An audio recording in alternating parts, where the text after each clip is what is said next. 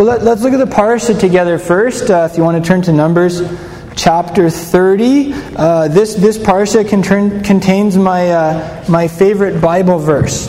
It's in uh, Numbers chapter 32. Ah, there we go. Numbers chapter 32, verse 3. Who wants to read that for me? Numbers 32, verse 3. Good job. Thank you, Charlotte. Give her a round of applause for reading that. All right. When, when, I, when I was a teenager, I kind of had a joke. I like to tell people that my favorite Bible verse was 1 Chronicles 1.25, which says, Eber Peleg It's just part of that genealogy. And it was kind of a joke back then. But, uh, you know, actually, this, uh, this verse, Numbers 32, verse 3, has theological significance that I want to point out to you on a more practical level. In, in the Jewish tradition, uh, it's believed uh, the concept of Torah mishamayim is believed. You know what the Torah is? Do you know what Shemaim is? Shemaim are the heavens. All right? So, like, uh, our Father in heaven, for instance, is Avinu, our Father, Sheba Shemaim, who is in the heavens. So, Torah, meh, which is uh, means from, Shemaim means Torah from heaven. And uh, that, is the, that is the Hebrew term for the concept of the infallibility of the Word of God. Um, in in um, Christian theological terms, we'd call that the infallibility of the Word of God or a divine inspiration. All right? So the Jewish people believe, Orthodox Jews believe in Torah Mishamayim, Torah from heaven. So in the Jewish understanding, every verse of the Torah is there for a reason. Every verse of the Torah is significant. Everything in the Torah is relevant, even if at first glance it doesn't seem very relevant. In fact, well, I'll take this a, a, step further, and I could really go into detail with this this morning. I'm not going to, but uh, in the Jewish worldview, God actually used the Torah to create the universe. God used the Torah as his blueprint, as his very word through which he generated the cosmos. So, in, in, in the Orthodox Jewish, uh, what would you call that? Nomology, like theology of the Torah, God used the Torah and the very letters of the Torah and every verse to generate everything in existence. All right? And this, this is an ancient, ancient Jewish tenet. It's been around for thousands of years. In fact, it was around in the days of the apostles. Now, let me ask you is the Torah the Word of God? Yes. Yes. And is God's Word His Torah, His teaching? Yeah, you could say they're, they're, they're generally synonymous terms, although they have different nuances. So let's, uh, let's look at the writings of Yeshua's emissary, Yochanan, the, uh, the Apostle John, in the first chapter of his Gospel, where he says, In the beginning was what? The Word. Okay, now let's replace that with Torah, just to try and understand the Jewish mindset, all right? In the beginning was the Torah and the Torah was with God, and the Torah was God. Through him, that is to say, the Torah, everything was made, and without him, nothing was made that's been made. And then you toggle on to verse 14, and it says, And the Torah became flesh. And he, he, he shechand, like he made his, his tabernacle, his dwelling among us. Right? Can you, can you see that there? As Messianic believers, we actually believe that Orthodox Jewish doctrine, but we know who the Torah is. We, we know who the Torah of God incarnate is. His name is Yeshua. He, he was like the, a Torah scroll with skin on. He was the living, breathing, human Torah scroll. And you know what? When we begin to understand Yeshua in that context, it will enable us to communicate the essence of Messiah to the Jewish world much more accurately and in a much more relevant way. Because often Jesus is portrayed as this Gentile, I don't know, hippie dude, uh, or a surfer dude maybe, I don't know, who, like, I don't know, was pretty ambivalent towards Israel at best maybe is out to get Jewish people and Gentilize them. But you know, when we begin to uh, like really delve into the Gospels and understand them in their Jewish context, it makes Yeshua come alive in a new way. And it will give us, as the body of Christ, that edge to represent Yeshua to the Jewish people, of whom Paul said that the gospel is first for the Jew. So our priority in preaching the gospel is for the Jew. So anyway, that's a little that's a little peek into that into this concept. Now, that whole concept to kind of bring it to bear is summed up in this verse. In, the, in uh, you know how in the Jewish world, if you want to quote a verse, they didn't have chapter and verse numbers back then, right? Those were in, only introduced, uh, the chapters were introduced in the 1200s, verses were introduced in the 1600s. So in Yeshua's time, if you wanted to reference a verse, you would actually just uh, you would just quote the first couple keywords of the passage. So, for instance, this portion is called matot, tribes, because that's one of the first words in the portion. All right, this verse is just called atarot and dibon, atarot v'dibon in, in Hebrew, and uh, and um, it has this concept of this verse seems totally irrelevant. And this verse is irrelevant to me, so I'm just going to skip this chapter as I'm reading through the Bible. But you know, what, what, this concept of the Torah from heaven means is like, it's not so much about asking how is the Bible relevant to my life, it's more about asking how can I make my life relevant to the Bible. And this is actually something that really hit me a couple weeks ago. I shared it on Facebook, and it really resonated with a lot of people too. But you know, I, I, I, was I was in prayer one morning, and I realized that I'm usually about trying to get God to come to me. I want God's presence to come to me. I want to feel His closeness. Uh, you know, and I, I just felt Him very clearly that morning. I don't know if it was an invitation or a challenge or both, but to say, why don't you focus on being present to me today? I usually think about getting Him to be present to me, His presence, right? And I just felt like him saying, I want your presence. I want you to be present to me today. And I, I, I, that really did it for me. And that's the concept. Just like we focus on being present to our Creator throughout the events of a day, conversations, our work lives, etc., we can focus on making our lives relevant to His Word. And uh, you know what? For some of these chapters, it's, that's a challenge. You got to think about it. And uh, maybe that would be an example. Here, here's a little tip that I would give you for that. If you don't see yourself as being an extension of the people of Israel, if you don't see yourself as being part of the, the broader commonwealth of Israel, if you don't see yourself as being grafted in, as you see yourself as like 100% Gentile and totally separate from the Jewish people, these chapters are going to be a little boring. They will feel a little irrelevant at times.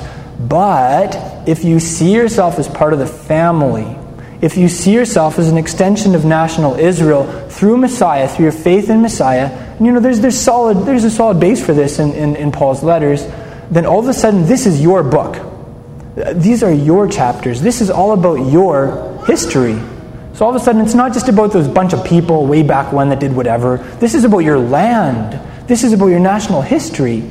And you know what? You have to understand where you've come from to understand where you're going. Uh, in, in Western society, we're so individualistic, eh? You know, uh, it's, it's easy to just think about the holy trinity of me, myself, and I.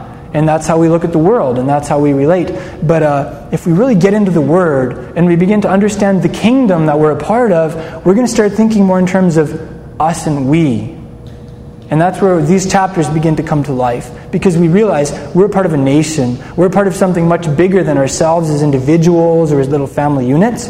And we've come from somewhere as a nation and we're going somewhere. So, anyway, that's why I really like Numbers chapter 32, verse 3. Atarot v'dibon. So, uh, remember that little key phrase next time you're like, this is really boring and I don't have a clue how it relates to my life. just, uh, just flash back in your mind to, uh, to our, little, our little discussion here.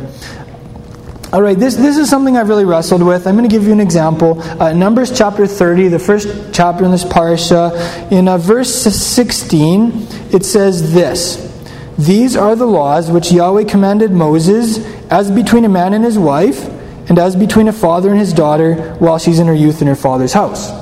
All right, and uh, we'll look at, we'll look into the details of this chapter. But you know, I, am a relatively young husband. I, we've been married for almost four years now, and so you know, I'm in that process where I really want to learn more about being the best husband I can be and treating my wife right and all of those things. So you know, I ask people about it who have been married for a long time, and I I watch them and secretly take notes on all of you husbands about how you treat your wife, so I can copy you. And I you know, I get books on the subject and whatever because I want to learn. And you know, one of my big questions is being God, like, what do you have to say in your word about how to be a husband. I want to learn about this thing. And so, you know, I come across a verse like this, and it's like, oh, look, these are the laws that God gave for a husband and his wife. This is going to be rich. And then I read it, and it's like, this doesn't feel very rich. It's like God took a whole chapter in the Torah to say that if my wife makes a vow, I'm allowed to cancel it if I want to. Great. You know, that really doesn't teach me, this is my first reaction, okay? That really doesn't teach me much about how to work through this crisis or, or how to, uh, male female communication or any one of these things that can be real, real challenges in a marriage, eh? So, what we're going to do is we're going to look at chapter 30 and we're going to try and break it down and see if there's anything really relevant in this chapter. Uh, this is an example of like how God doesn't just spoon, like spoon feed us. I almost said spoon. How would you say it? Spoon feed, spoon food. Yeah. Anyway, He doesn't do that to us with pablum. Like the Torah is, it's it's heavy stuff. You know, you can't just like swallow it whole or you're going to get a big chunk stuck in your throat. Like you got to chew the stuff up and, and ingest it, eh? So we're going to chew up some Torah and we're going to ingest some Torah this morning so it doesn't get stuck in our, in our metaphorical throats. Um, let's uh, okay we, we have to work on a, on, a, on a basis here okay i want to ensure we're on a common on the common ground yeshua said in matthew chapter 5 that we shouldn't even think something he said we shouldn't even think that he came to abolish the Torah. All right? I assume that means that as a, as a default, after, right after his crucifixion, eh, the Torah wasn't abolished also. I think we could assume that. Otherwise, you know, we would read him saying, Don't think that I came to abolish the Torah. I didn't come to abolish the Torah, but to abolish it. And that's not what he said, eh? So, you know, the Jewish concept of fulfilling the law doesn't mean you do the whole thing and then it's gone forever. It simply means you uphold it, you teach it correctly, you model it to the world around you. That's the idea of fulfilling the law. So, for instance, whenever you do something that God said to do, you're fulfilling the law and that's a good thing. All right, so we're going to be working from that basis that the Torah still applies, that this chapter is still relevant to the people of God, to uh, family relationships, etc. Yeshua went on in Matthew chapter 5 in the next verse to say, okay, if you want to be great in the kingdom, and I don't know exactly what that means. Maybe just an exemplary. Maybe it means you'll have the nicest mansion on the block in the kingdom. Who knows? But he said if you want that, then you need to take the commandments of the law seriously practice them, influence other people to practice them too. And of course, I'm paraphrasing, but this is the idea. And then he said, if you want to be like ignominious in the kingdom, like if you want to be the little guy who mows the lawn of the guy with the really nice mansion in the kingdom, I don't know if that's really what it means, but I'm just thinking out loud here, then just ignore the laws in the Torah. And, you know, influence other people to ignore them too, and you'll be well on your way to being like the little guy and that's not something we want, right? Okay, so that's the, that's the basis that we're going to be working on here. That this stuff is still relevant. That Yeshua didn't do away with the law, and that God's word continues to uh, to hold principles for us that are applicable. All right. Um, Tim, uh, you know what? We're going to hold the comments actually until uh, maybe we look at the Torah portion and stuff, just because otherwise our live streaming guests can't hear, and then I can maybe do what we did last week. And yeah, so write down your questions or comments, and we'll have an awesome discussion after. Sorry, I like discussion too, but you know we, we love our live streaming uh, extended community, and we want them to be able to hear what's going on. Um, uh, uh, you, I think most of you know Tim in Saskatoon. He's on the leadership team of our, our congregation there, uh, Sar Shalom, and I really respect him. He's something of a mentor to me. I've learned a lot from him uh, over the years. And one thing, I think one of the one of the um, one of the principles that I learned from him is something we're going to be employing this morning. Uh, do you guys all know what like a hermeneutic is? I think probably. Your hermeneutic is how you interpret the Bible, right? So I'll give you a wild example. Let's say that you play Bible roulette and you need a word from God, so you just open the Bible and and you just point. You just point and uh, hope that God gives you the verse that you need. Okay? I don't. I'm not gonna. I'm not gonna get a show of hands to see who here has played Bible roulette. But let's say you do that, and then you say, okay, this verse, you just take it out of context and you say, this is what this verse means to me. That would be maybe an example of a really wild form of uh, hermeneutics, maybe called roulette hermeneutics or something. All right, that would be a really, I, am giving you a, a humorous example, but uh, that would be an example of a hermeneutic. There, there are different types. Um, this one here, where I'm, I'm going to be sharing with you, is like the three P's of uh, Torah hermeneutics, okay? The first one is practice. Everybody say practice. It's the physical level, how you apply the word to your life. All right? Uh, in Hebrew, we'd probably call that halacha. Everybody say halacha.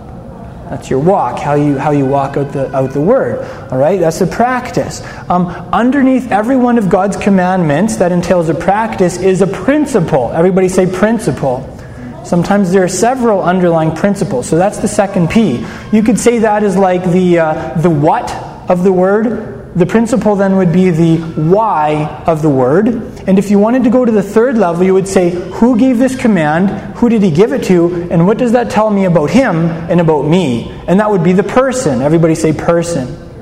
Right? So every single mitzvah, all of the commandments in the Torah, they're practical on a practical level. They have underlying principles, and they're kingdom principles that are eternal and they're from Him that tells us something about Him, and it'll tell you something about yourself also. All right, those are the three P's. So let's have some fun with this chapter, and let's look at it on uh, each one of these uh, these three levels. Um, firstly, let's look at the uh, the different kind of subheaders of this chapter. In uh, chapter thirty, verse three. It talks about a girl if she's unmarried and she's still at home, uh, living in her dad's house. And uh, it basically says, like, if, if the girl makes a vow or uh, maybe says something like blurts something out rashly, but that has, like, that is legally binding, her father actually has the authority to step in and cancel that if it'll have negative effects on her or if it's something that she will later seriously regret. Uh, I'll give you a I'll give you a couple examples of maybe what this would look like. Let's say you know the dad's at home uh, in, in in Jerusalem in ancient times having his cup of of coffee because, of course, coffee is very biblical and Jewish people have always drank coffee. And uh, so he's having his morning cup of coffee, and his, uh, his daughter, uh, he's like, "Oh, hon, where did, uh, where, did, uh, where did our daughter go? What's, what's, the, what's the daughter's name in this story?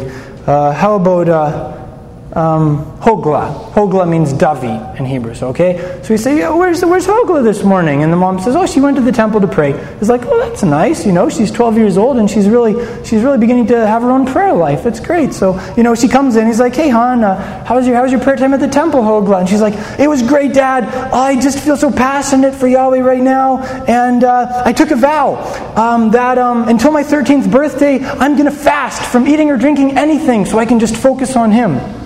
And the dad thinks, you know, Hogla's birthday isn't for two more months.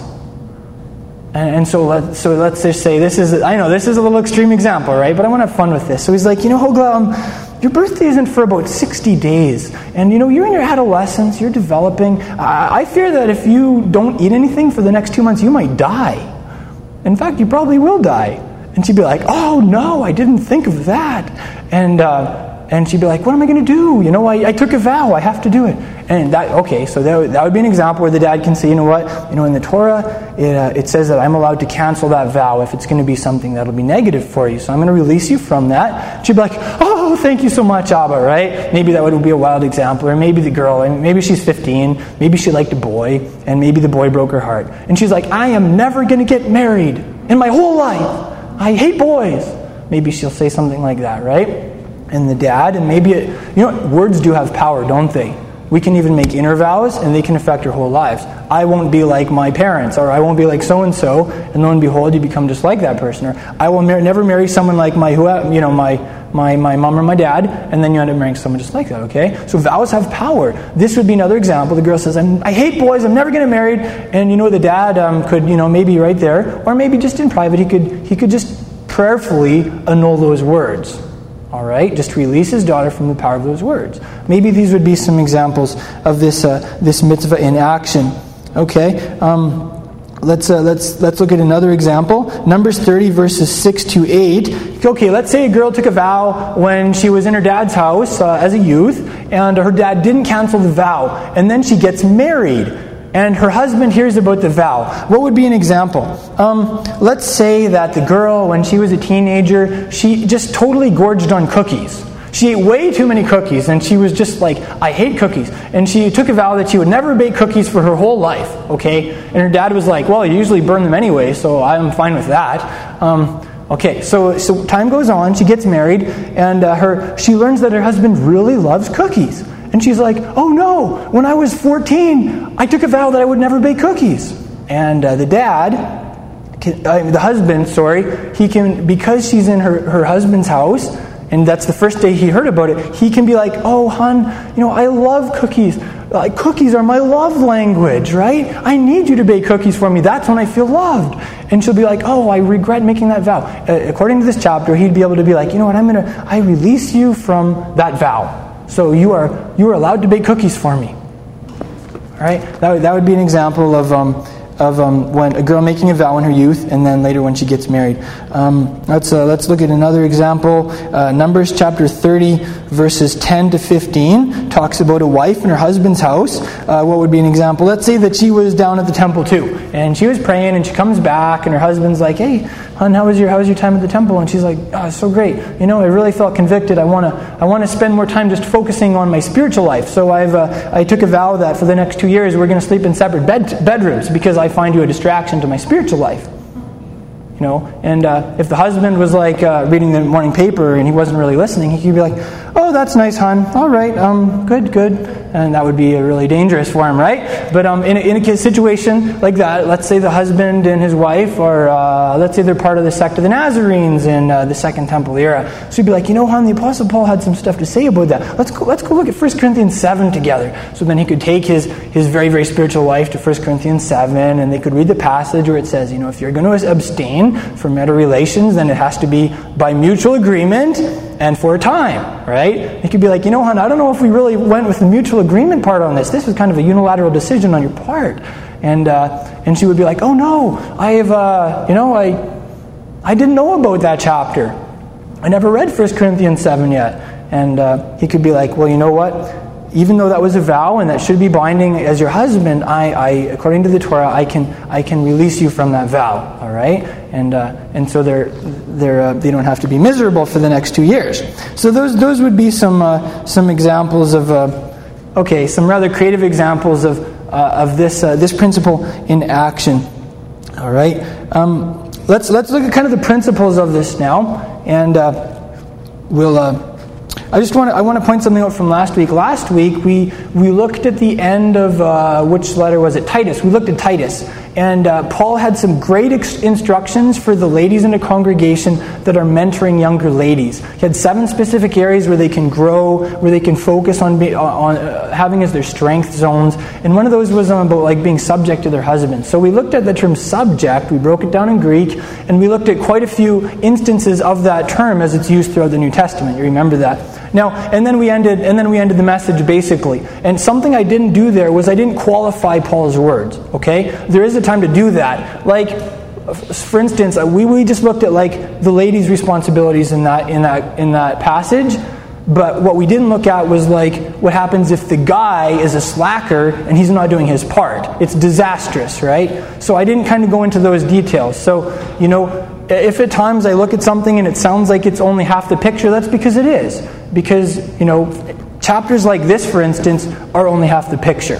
Where Paul talks about wives being subject to their husbands, that's only half the picture. The other half is Paul hits it hard with the men. Uh, the other half is throughout the Torah, God hits it hard with the men, right? So anyway, I just I want to point that out as we we look at this. Um, I'm just going to give you give you some stuff from this. It might not be the whole the whole meal deal, uh, theologically speaking. Okay, here, here are a couple of principles that I can derive from this. A, a father has a certain degree of spiritual authority in the life of his daughter. And I wonder if that doesn't apply just in terms of counseling vows. Maybe I, as an Abba, have spiritual authority in the life of my daughter to bless her, uh, etc. All right? Um, I think you could also correlatively say that the husband has a role in his wife's life that, in, in some specific areas, is different than the role that his wife plays in his. It, this seems to be something in this chapter anyway. In this chapter, even a husband has a certain veto power in his wife's spiritual wife, life that his wife doesn't seem to have in his. Um, we'll look, at a sec- look in a second about maybe why that is or how that actually looks on a practical level. Um, you know, the, some people will, will say when they read this chapter that, you know, basically when Yeshua came, he changed everything with his death and uh, his resurrection uh, and the ushering in of the new covenant, that changed everything, so the law doesn't really apply. Uh, he abolished this whole family model, let's say. Um, I, I, I would hesitate with that simply because Yeshua said that wasn't what he came for. All right. Um, here, here's another objection. People might read chapters like this, or maybe maybe start to think, what is the underlying principle here? And uh, they might they might point out, for instance, that this was just a temporary order. Some people would say that was instituted after the fall. You remember in uh, Genesis chapter 3, uh, God is, you know, instituting an order that will kind of perpetuate after the fall. And what it includes stuff like man's going to have to work really hard. Um, he is going to have to deal with weeds in his garden and in his crops. Uh, women will have, chi- will have pain in childbirth. Uh, the snake's going to go on his belly. And another thing he said to Eve is your, your is going to rule over you. So some people would say, you know, that was only temporary until Yeshua came, and all, that, that is canceled now. So Numbers chapter 30 doesn't apply anymore. And uh, I, I, I would have a hesitation with that simply because I don't see that yet. I, I wonder, because, you know, for instance, uh, if you're a farmer, you still have to buy herbicide and deal with the weeds. If you're a gardener, you still have that problem. Uh, men still work hard to provide for their families, to eke out in many in many cultures in existence. Uh, far when Genevieve. Uh, Genevieve had her baby, for, for, as far as I could see in here, uh, there was still some pain going on there. You know, so I would hesitate to simply say that order is canceled and abolished with Yeshua's second coming. Will it be phased out in the future? Will that? Will those things be? Uh, let's say, will we move on to a new era uh, when Yeshua returns? Sorry, with Yeshua's uh, first coming, I meant to say earlier. Uh, when Yeshua returns, when he ushers in the messianic era, when we enter into the Olam Haba, the world to come. Could it be that that will be a time when there are no more weeds in the garden, flowers just grow beautifully? Uh, could it be that would be a time when men don't have to sweat it out every day to eke out an existence for their family? Could it be a time when even the marital relationship will be changed and the, the, the, the family structure as prescribed in the Torah? Yeah, I think there's a really good chance, but I don't think that's happened yet. So um, th- th- those are my thoughts on, on, on that matter. Uh, there's one more principle that I think I, I, I kind of get out of this passage, and that could be that it could be suggesting that women communicate in a way that's differently than men, that sometimes women express their spirituality in a way that is different than men. And you know what? That's a good thing. That's acceptable. It might even infer that sometimes women say things in the heat of the moment, maybe when they're in highly emotional states, that they later regret. Could it be that guys do that too? Oh, yeah. Not just, just, not just the gals, eh? But I mean, that is kind of the basis of this passage. There might be times when your daughter or your wife will make a vow or say something that she wishes she could take back later. Right? Those are a couple of principles. Um, let's look at what the lessons in this chapter are for us men. So, if you're a guy, I need you to track with me here. Uh, if you are a dad or a grandpa, if you have daughters or granddaughters, uh, if you're married and you have a wife, this is great for you to let, let's look at this on that level. And as we go through this, if you're not a dad or a grandpa or husband or whatever, remember that Yeshua is our husband, Yeshua is in some ways like our, our father. Indeed you know we know who our heavenly father is. So you know as we as we look at this and how it applies to men we can also know that this is a this is like a miniature of how yeshua relates to us. So let, us look at that together too. And again as a young husband and father like i'm all over stuff like this. This is the stuff that i'm learning personally. And that's why you hear me talking about it a lot. The other reason you hear me talking about it a lot is because sometimes in torah communities people are all about like you know, the minutia of kosher or uh, how to do certain halacha things or abstract theology, and families fall apart, and men are jerks, and they don't treat their wives and their children well. And I don't want that to happen in my sphere of influence, whether it be our community or in the broader movement. So that's why you'll often hear me hitting, hitting stuff that relates to, uh, to us men. Okay, here's, here's the first practical thing. Let's count these on our fingers um, that I get from this. Like, okay, so this is, um, this is something I, as a husband, am learning. I need to listen to my wife. Like I gave you that example, right? Let's say the lady comes in from the temple after praying and she makes this vow, and if the hubby's just sitting there reading the paper and like he's not really listening, could be disastrous, right? So uh, I, as a husband, to listen to my wife. And here, here's the challenge for me giving my wife my full attention. Because I'm a very one track thinker. So, like, if I'm working, for instance, let's say I'm working through a crisis or I'm doing some creative web design, I am so in my zone and I'm so locked in. Like, the house could burn down around me and I don't know if I would even notice. Like, that's how bad it is for me, eh? I'm, and um, so sometimes, let's say Genevieve has a question for me, or let's say that lunch is ready and she calls me to tell me lunch is ready. I'll kind of give my automated response. I don't know if you have email, maybe you've seen some people have automated responses. I have one of those built into my brain, so I'll be like, okay, Genevieve, or she'll ask me a question. I'll be like, okay, yep, for sure. And I won't have a clue what she said. And I do it without thinking, and it's so bad. It's really bad. So, yeah, and, uh, so anyway, this would be an example. For me, it's not just about like listening to my wife. It's about really listening to her, like giving her my full attention. So for me, if she has a question for me, I have to be like, Genevieve, I'm working on this website right now, and I'm in my like creative room in my brain. So I, I literally have to get up. I have to leave my desk, and I have to go sit down in the living room and be like, okay, now I can focus on you. Now you can ask me the question, right? And then I can give her my full attention, and uh, you know what? Maybe we don't all work like that, but that's how I work. That's something I've learned on a practical level. So, guys, for some of us, we need to like, we need to like just put the newspaper down or put the book down, close it up, or like turn off the, I don't know. If you're in your 20s, like turn off the Wii. Any of you guys have Wii's? You know the video game? Kind of like Xbox. Okay. Some of us guys, we have to turn off the Wii. That might be really hard to do or like pause the football game. I don't know. Uh, stuff like that. Um, anyway, our, our, wives deserve that. Um, this is very true of daughters and granddaughters also, eh? Not just wives. Um, here, here's, a, here's thing number two that I, I'm learning from this passage have spiritual conversations with my wife. Uh, some days I don't feel very spiritual. I don't really feel like talking about spiritual stuff at all. I'm like really into, let's say, the crisis I'm having with my web server or the minutia of HTML code if I'm doing website stuff or, uh, or you name it. I mean, some of us are probably into like vehicle repair or whatever, eh? And it's like, that's what really gets you rev. Like, that's what you want to talk about because that's what's on your mind. And uh, those are the times I think when it's cool to remember, like, having spiritual conversations with one's wife is a very it's a torah idea and it's a really good one. Um, here, here's like an action point that i've been learning. Sometimes you don't have to do all the talking. Sometimes you can just be the listener. So ask a question or two and just listen because sometimes that's what our wives need i think. Um, so here, here are some questions that i've been i've been learning that are just really great that are really great for like um, I don't know, ha, like facilitating a spiritual conversation. I'll give you five of them. You can write these down if you want. Um, how's your relationship with God been lately? Okay? You don't have to feel spiritual to ask that question, but you can love your wife by asking that and just listening. That's number one. Uh, number two, how have you been doing spiritually? You know, it's kind of a heart question, right? How's your heart been? Stuff like that. Um, number three, what's Yahweh been saying to you lately? Um, you know, God said that in the new covenant we all be hearing. Oh, you'd all be hearing from Him, right? So God is saying stuff to your wife, and you know what? That's a very special zone of her heart.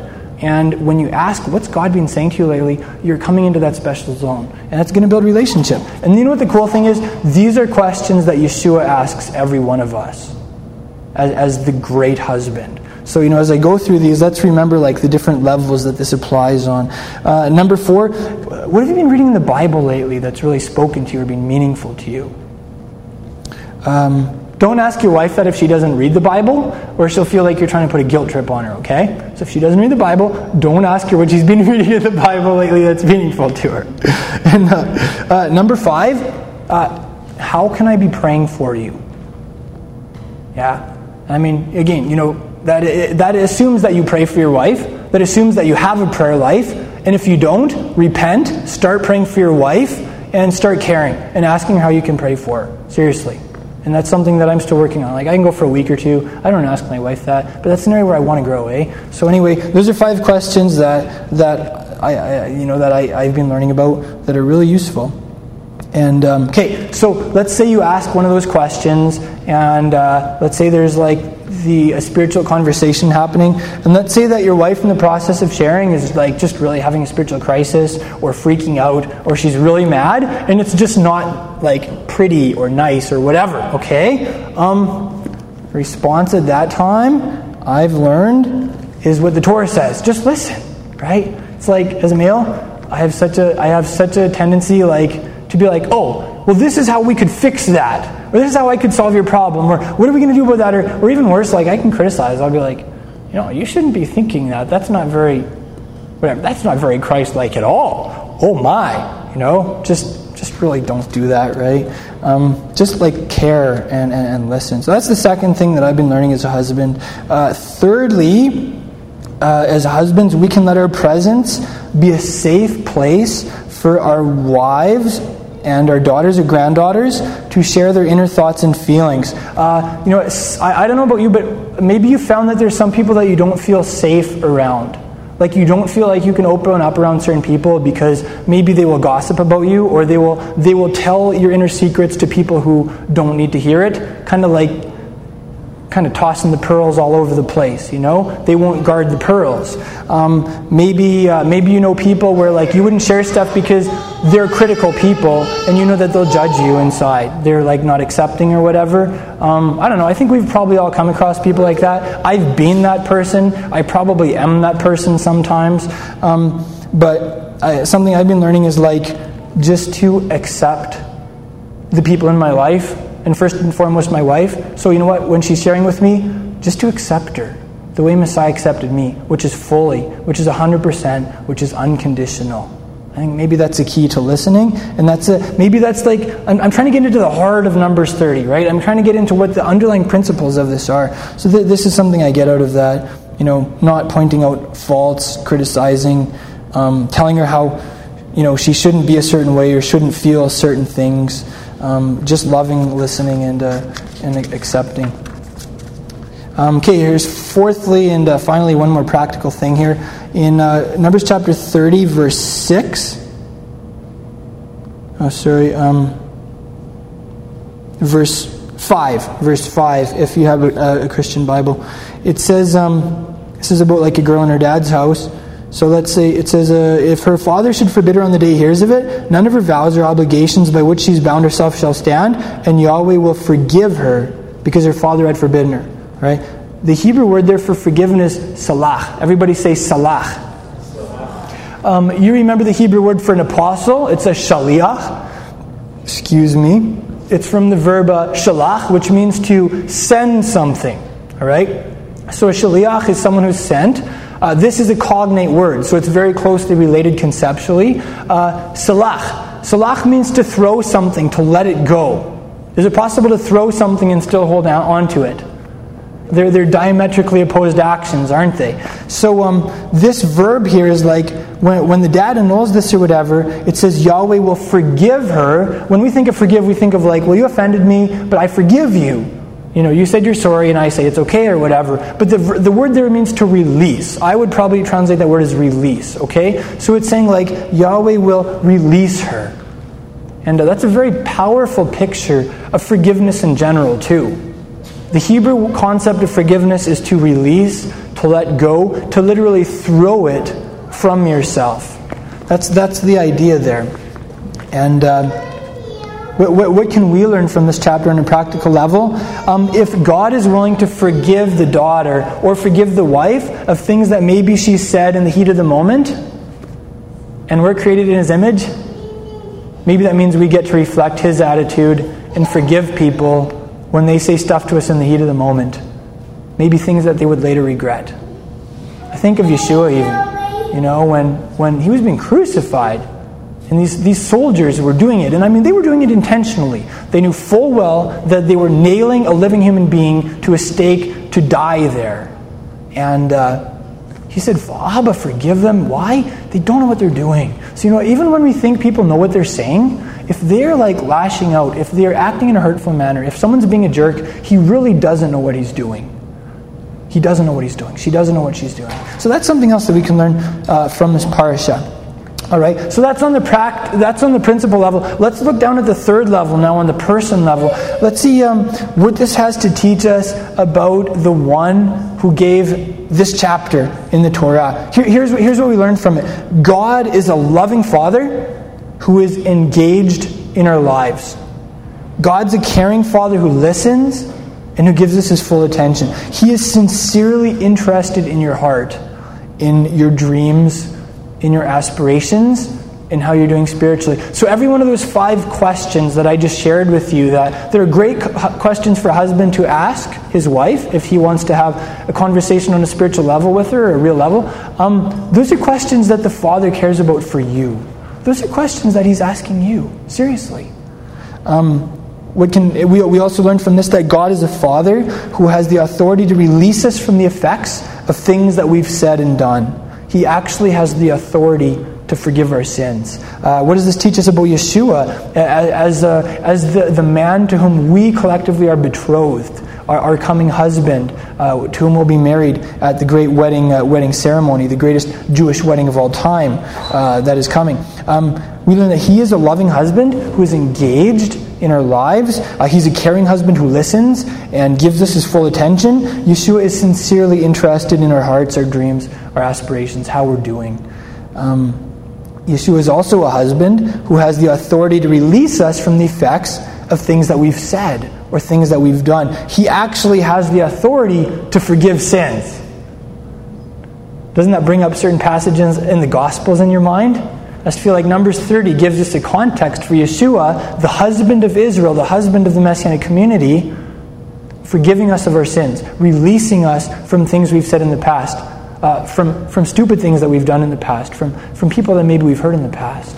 So that, that's the gospel from Numbers chapter 30. Yeshua is there. He loves you. He is engaged in your life, and he, is, he forgives you for those things that you have repented of.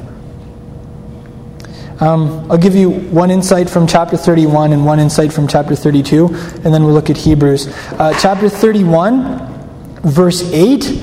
Uh, this is a chapter where Midian aggressively attacked Israel, uh, actually posed an existential threat to Israel, and in response, uh, the Creator says, retaliate against Midian and uh, take them out, and they, and they take them out.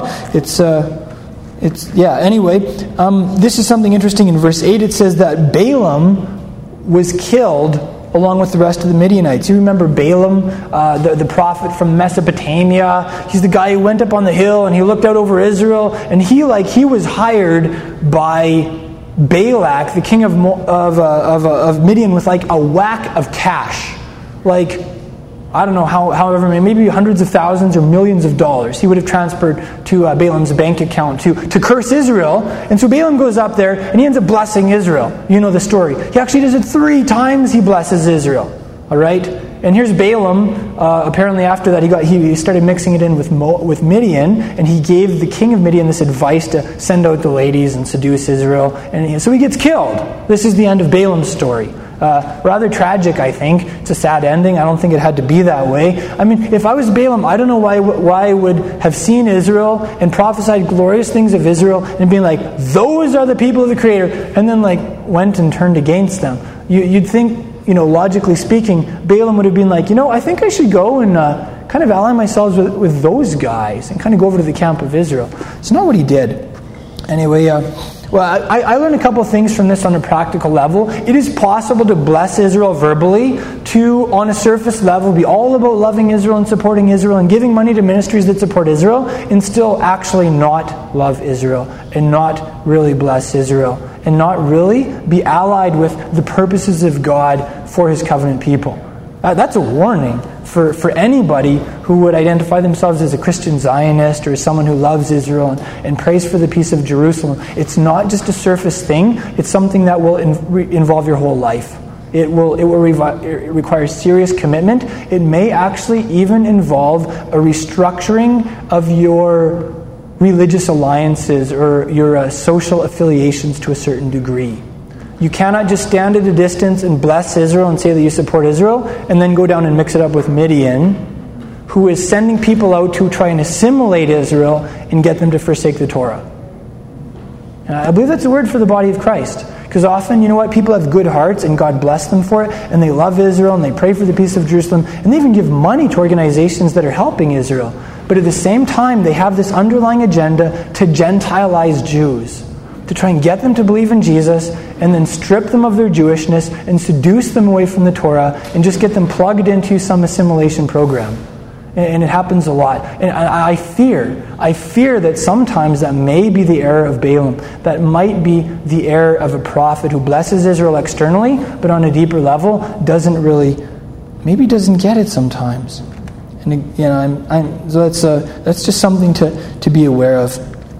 I'm going to give you an example. I'm not going to give any names or anything here, but uh, I, I, I, know of a congregation, a Messianic Jewish congregation, and they approached the pastor of a church that was very pro Israel. Like this church even had an Israeli flag in their sanctuary. And, uh, and they were hoping that they could develop a friendship with this church. It was a pretty progressive church in terms of loving Israel, and uh, especially like in their denomination, which wasn't a very pro-Israel denomination. And, uh, and uh, anyway, this, this pastor, you know, he just said, you know, you guys are a little too serious about the law. I'm not sure about this, you know. I have a check in my spirit because you do the Torah. And uh, that was the end of that, that relationship. That relationship did not go forward. So, you know, externally, that church was blessing Israel. They had an Israeli flag in their sanctuary. But, you know what, on a heart level, they, hate, they, they, they did not believe that Jews should continue to live as Jews. They did not believe that God's Torah, as what defines Israel, was still relevant or applicable. And uh, you know what? So they had good hearts, and God blessed them for that. But, you know, on a deeper level, it just it wasn't there. So you know that would be an example. And uh, none of you guys know this church or pastor, as far as I know. So don't try start trying to figure out maybe maybe who it is or whatever. Okay, I'm just using that as a, as an example. Um, in Numbers chapter 32, we'll look at something there too. Uh, this is one of, one of the verses I remember my dad quoting to me when I was young. Be sure your sin will find you out. How many of you have heard that verse? I don't, I don't know if I even knew it was in the Bible. Like, it really sounds biblical, but it's one of, the, one of those things like those God helps those who help themselves verses that you're just not sure. Or the verse I just quoted about, you know, Jewish people always drinking coffee, uh, the biblicality of that or whatever. I mean, you know, stuff like that. But it's actually in the Bible, in, in this chapter, in uh, 32, verse 23. You know, there, there's the context for it anyway. These tribes and. Uh, they want to. I'll just give you a quick overview of the story. So, uh, two and a half of the tribes, they're on the east side of the Jordan. They haven't entered into the heartland of Canaan yet. And they're like, you know, Moses, um, this land is really good for livestock. And uh, kind of interesting, we, we have a lot of livestock.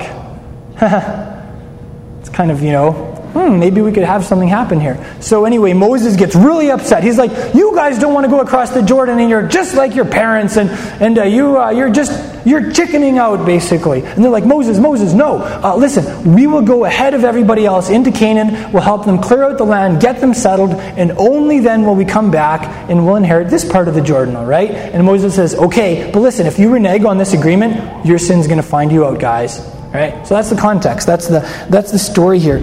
And um, I, I think there's a lesson here for us. Um, on, on an individual level and also on a broader level. Let, us just let's just look at the individual level first. Um, it's interesting that these guys on the east side of the Jordan they didn't settle down and just get comfortable until their their compatriots had also come into their inheritance until their, their brethren were able to settle down and get comfortable too. So they weren't just going to kind of.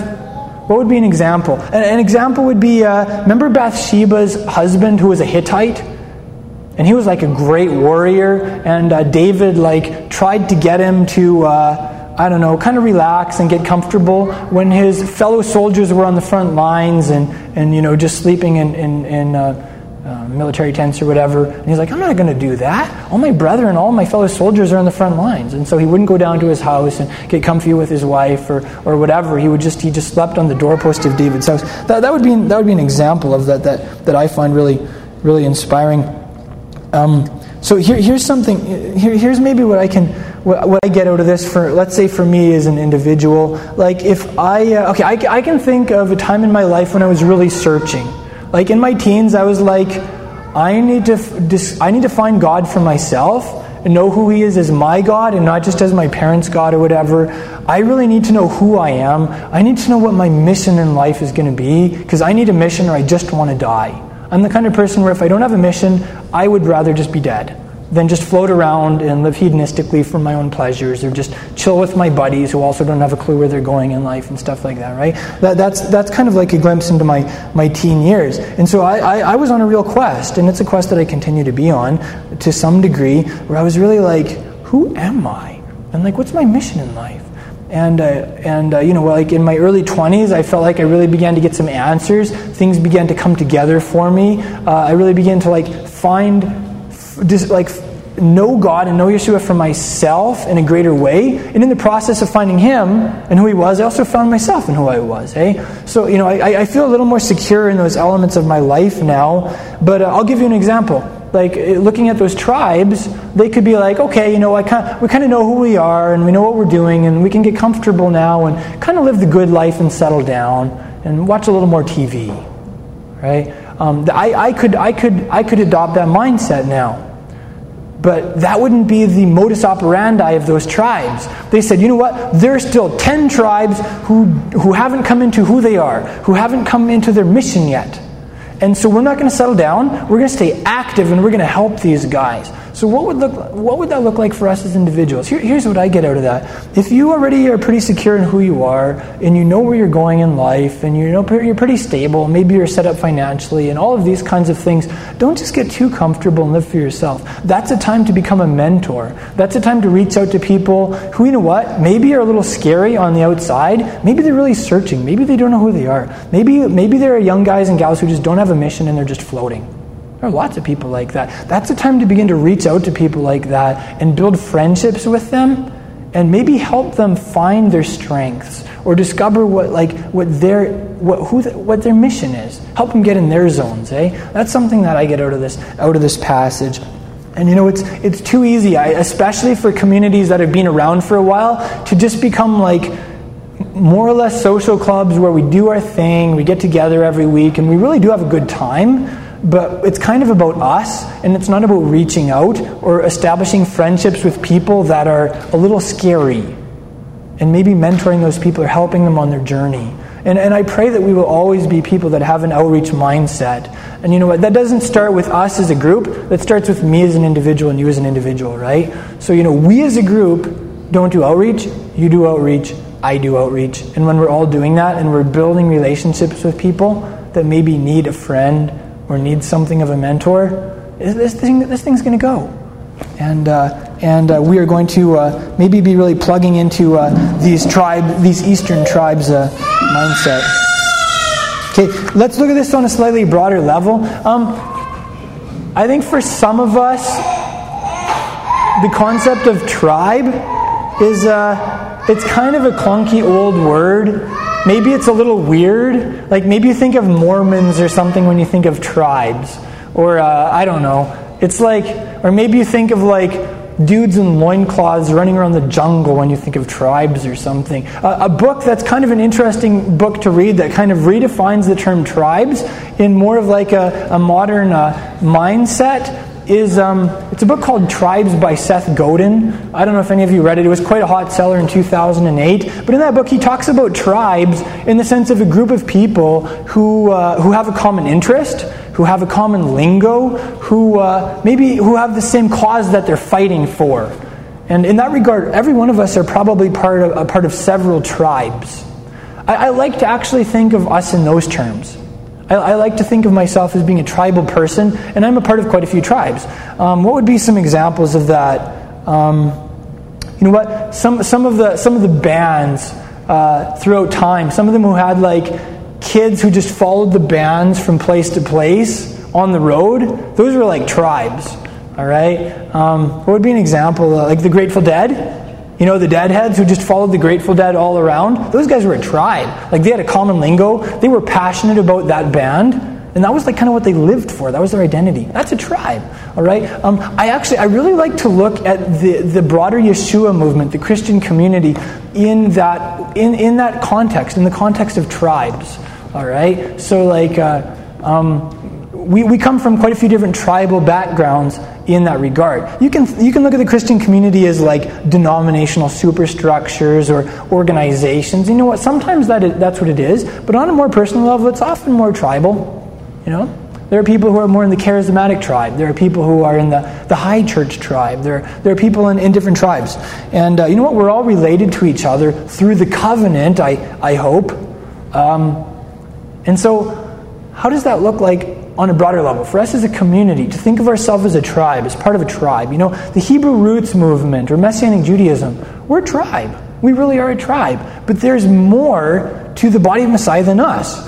No duh, right? So, how do we look at those other tribes out there? Do we kind of be like, you know what, we got the Torah, and we're just going to settle down now and get comfy and just do the Torah, and, you know, we don't really have to engage with the broader body of Christ. They, they do stuff that we don't agree with. You know, they do stuff that's pagan or whatever. You know, there are lots of, there are lots of reasons to disengage. And, uh, but you know what? I, my feeling is when we do that, we don't get the message of this chapter. The message of this chapter is you're part of a nation that's broader than your tribe, and be passionate for those other tribes. Care about where they're going, and you know, engage with them. Get on the front lines with them. Maybe even be something of an influencer leader with that tribe as you engage with them. So you know what? There are lots of there are lots of streams in the body of Christ that maybe don't understand the Jewishness of Jesus, or don't understand the place that Israel plays in the covenant, the covenant theology of God, or, or you name it, right? And um, when we engage with the broader body of Christ, we're like those two and a half tribes on the east side of the Jordan saying, you know what, we're not just going to settle down and get comfy because we found our niche. We're going to go with you and we're going to we're going to we're going to be leaders. We're going to get on the front lines and we're going to go ahead of you and we're going to help you come into what God has for you and the restoration that Yeshua has for you. That's for the whole body. That's uh, that's what I get out of that on a practical level. Let's look at Hebrews for a couple minutes here. And I, I feel a little bit sad because we are going to be gone for the next three weeks. Like, we're going to be at Family Week next Shabbat, and then I'm going to be at two Messianic Jewish conferences in the States one in Pennsylvania and uh, one in Texas for the two Shabbats after that, uh, representing Holy Language Institute and also connecting with some, some congregational leaders and, and uh, getting some ideas. So anyway, I'm kind of I'm a little bit bummed because I love Hebrews. I'm, not, like, I'm going to miss almost the whole book of Hebrews with you guys. So anyway, I, I hope you have a great time with the rest of it for the three Shabbats after this. Um, if you want some great commentary on the book of Hebrews, uh, Daniel Lancaster, uh, who's with First Fruits of Zion and teaches at Beth Immanuel, which is like a congregation just across the river from Minneapolis, St. Paul, in Hudson, Wisconsin. He uh, he did a great series on the book of Hebrews last year. And all of his sermons on the book of Hebrews are available for free on, on their website. It's bethimmanuel.org. So, you know, if you want to dig into Hebrews, check out, check out Daniel's, uh, Daniel's talks. Um, I, I, uh, I, really learned a lot from them. And he really brings in a lot of the traditional Jewish sources that have parallels in the book of Hebrews, some of the Jewish context from that time, uh, maybe what the people that that letter was addressed to were going through. And uh, so, I, you know, check, check out Daniel Lancaster's talks. Um, I, I, think you'll get a lot out of them. I, I really love Hebrews because it's, uh, it, it really communicates uh, what you generally call like a high Christology or I guess we'd call like a Mashiach, Mashiachology. Um, it, it, just it's about Yeshua, and it portrays him not just as like the Ben Adam, like the human being, but as like the glorified Son of God. And uh, it really gives us a good picture of what Yeshua is up to now and uh, what he looks like now. So I, I, really appreciate that. I love the book of Hebrews, and uh, I think it gives us some understanding too about the interplay of the different covenants of God. And uh, let's just uh, look at a couple things about Yeshua in, uh, in, the, in the book of Hebrews. What are the things that I really want to hit here?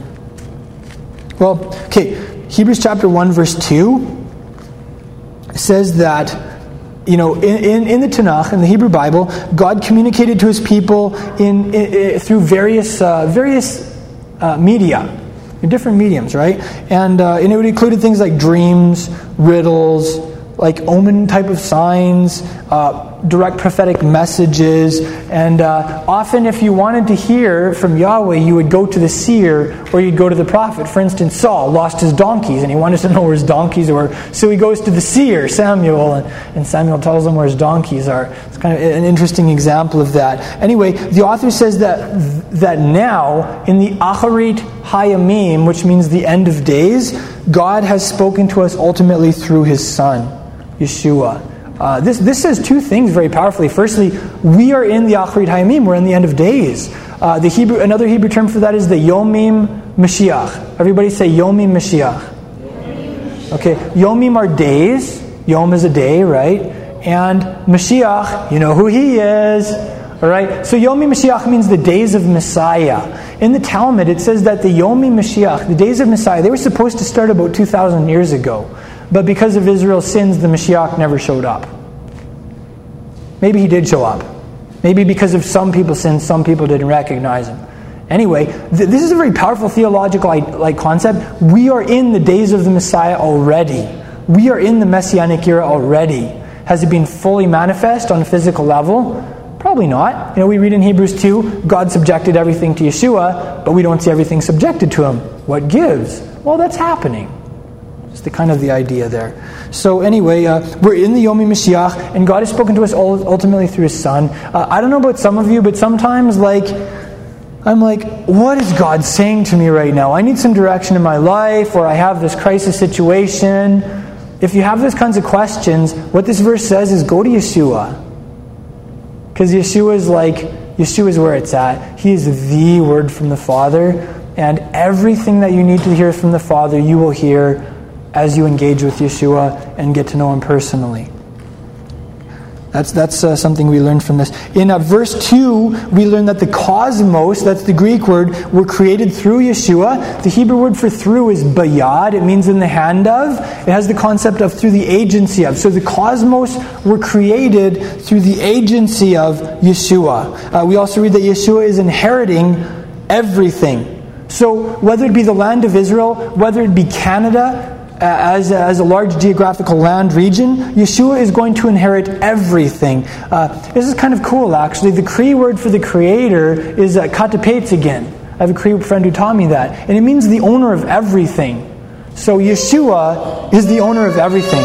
He is uh, in the process of inheriting the planet. And you know, that's a powerful thing because I'm not sure if you noticed, but there's some very powerful spirits that are battling over Jerusalem. There are several religious ideologies and secular slash political ideologies that are fighting over the land of Israel. And as Messianic believers, we believe that Yeshua is the ultimate king and that when he returns, he is going to inherit the planet. He is going to become the true and ultimate king of Jerusalem if you've seen the movie Kingdom of Heaven, the concept of the King of Jerusalem maybe has a fuller meaning to you. And uh, Yeshua is going to ultimately own the land of Israel.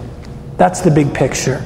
That's our assurance. In verse 3, we read that everything wasn't just created through Yeshua, it's upheld by Yeshua. So, like, by his powerful word. So, if Yeshua was to somehow withdraw his active and powerful word for even a second, like, the cosmos would collapse on a subatomic level. I don't know if that means there would be a massive nuclear implosion of everything in existence, but it just goes to say that Yeshua is really involved in all of creation.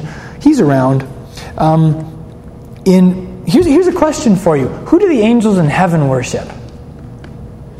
God. The angels in heaven worship God, right? It's all over the place. You know, they said about Kadosh, Kadosh, Kadosh, holy is Yahweh. In the book of Revelation, they're all, they're all uh, shouting the praises of the one who sits on the throne.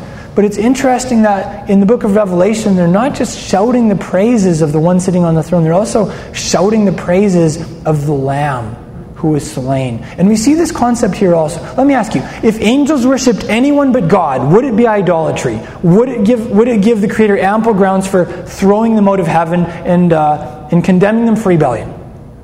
I, I think so. I think if angels worshipped anyone but God, they would be in big trouble.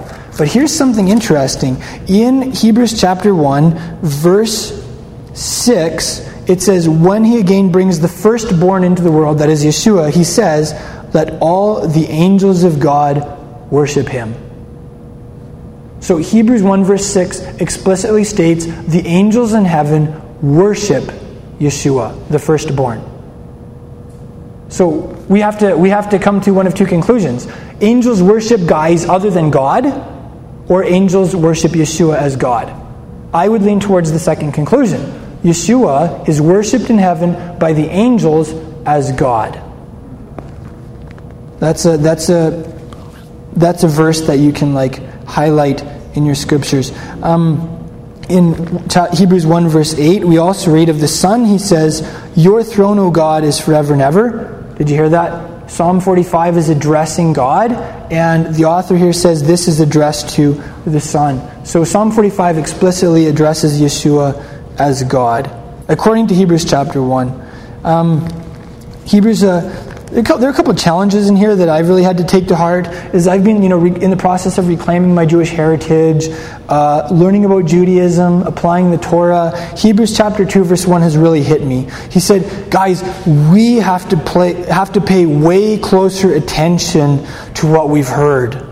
That is to say, the gospel, the message of Messiah. Why? So that we don't drift away from it. You know what? It is possible to get so wrapped up in the Torah, so focused on the minutiae of halacha, so enthralled with Jewish identity and stuff like that, that we can actually drift, drift away from the gospel.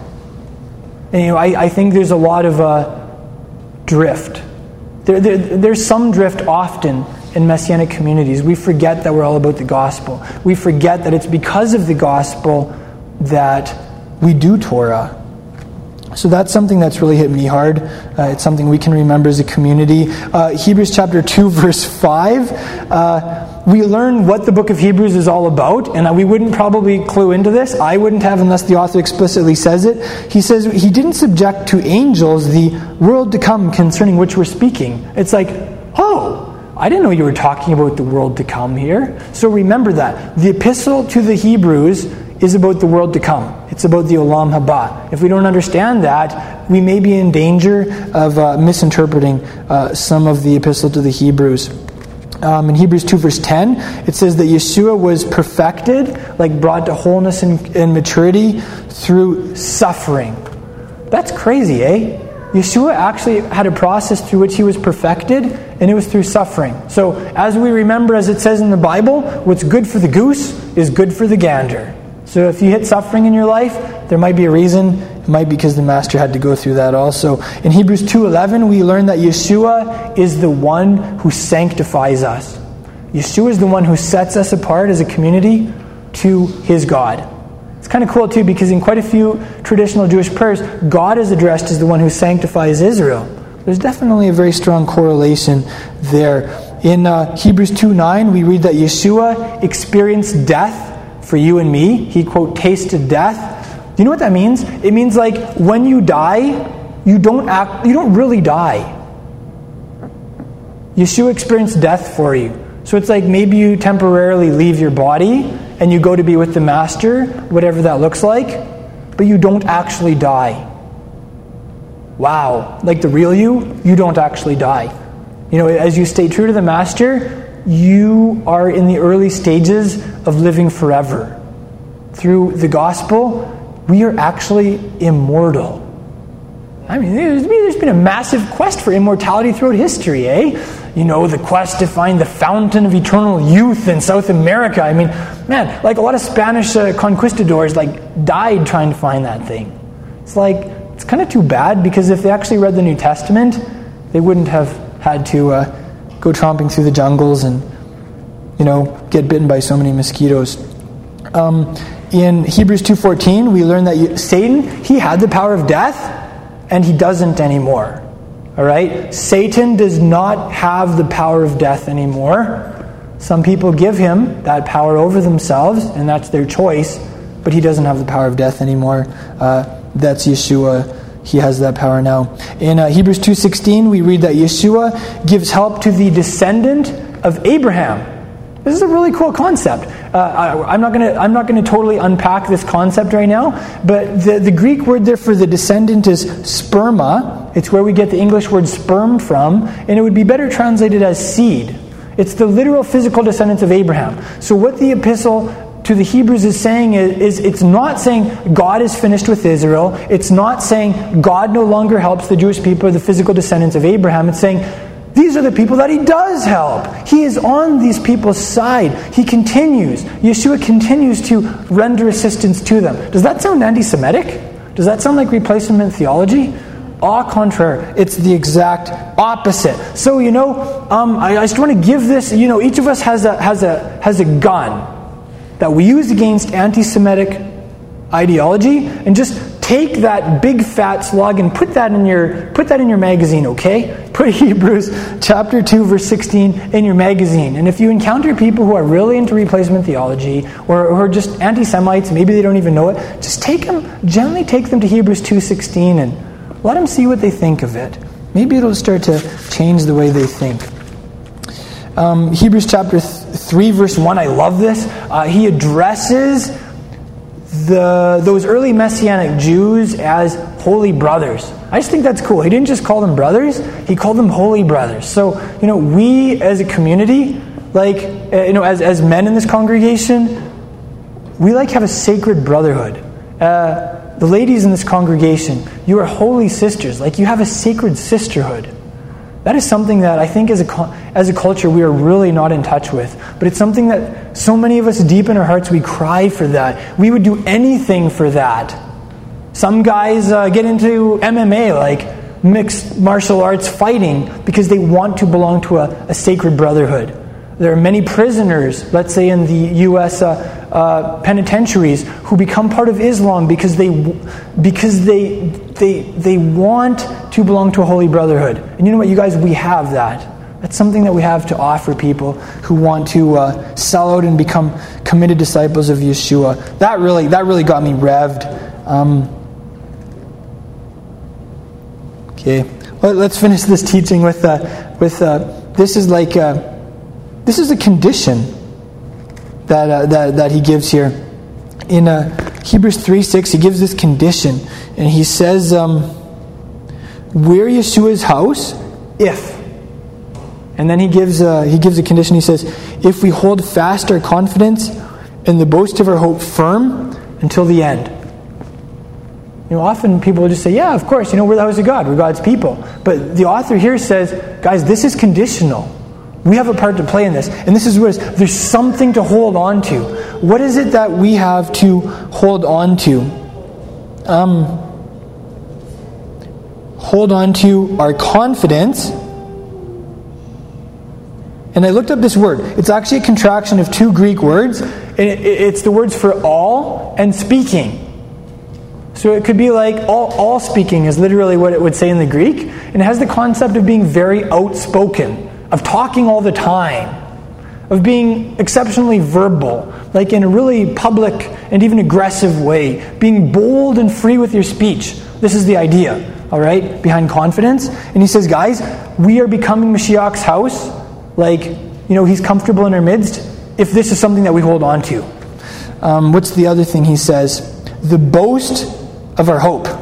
You know, to boast, it means to talk something up. It means to like brag about something. Did you guys notice neither of these neither of these dynamics are very popular in uh, Canadian culture or in uh, the Western like relativistic and politically correct world? Like people who really believe something and are outspoken about it, people who have a hope and they believe it's the only hope for humanity and they brag they brag about it and talk it up about all the time, like people like that get a really bad rap. Uh, you know, a lot of people just automatically turn off to people like that. It's like, eh, religious extremist, eh, maybe even hater. Uh, you know, there are different labels that people like that get. But you know what? This is our calling. It's not our calling to turn people off in our culture, but it is a calling to engage with our culture. It's a calling to be outspoken about our faith as we have the opportunities. And uh, let me ask you, what does that look like?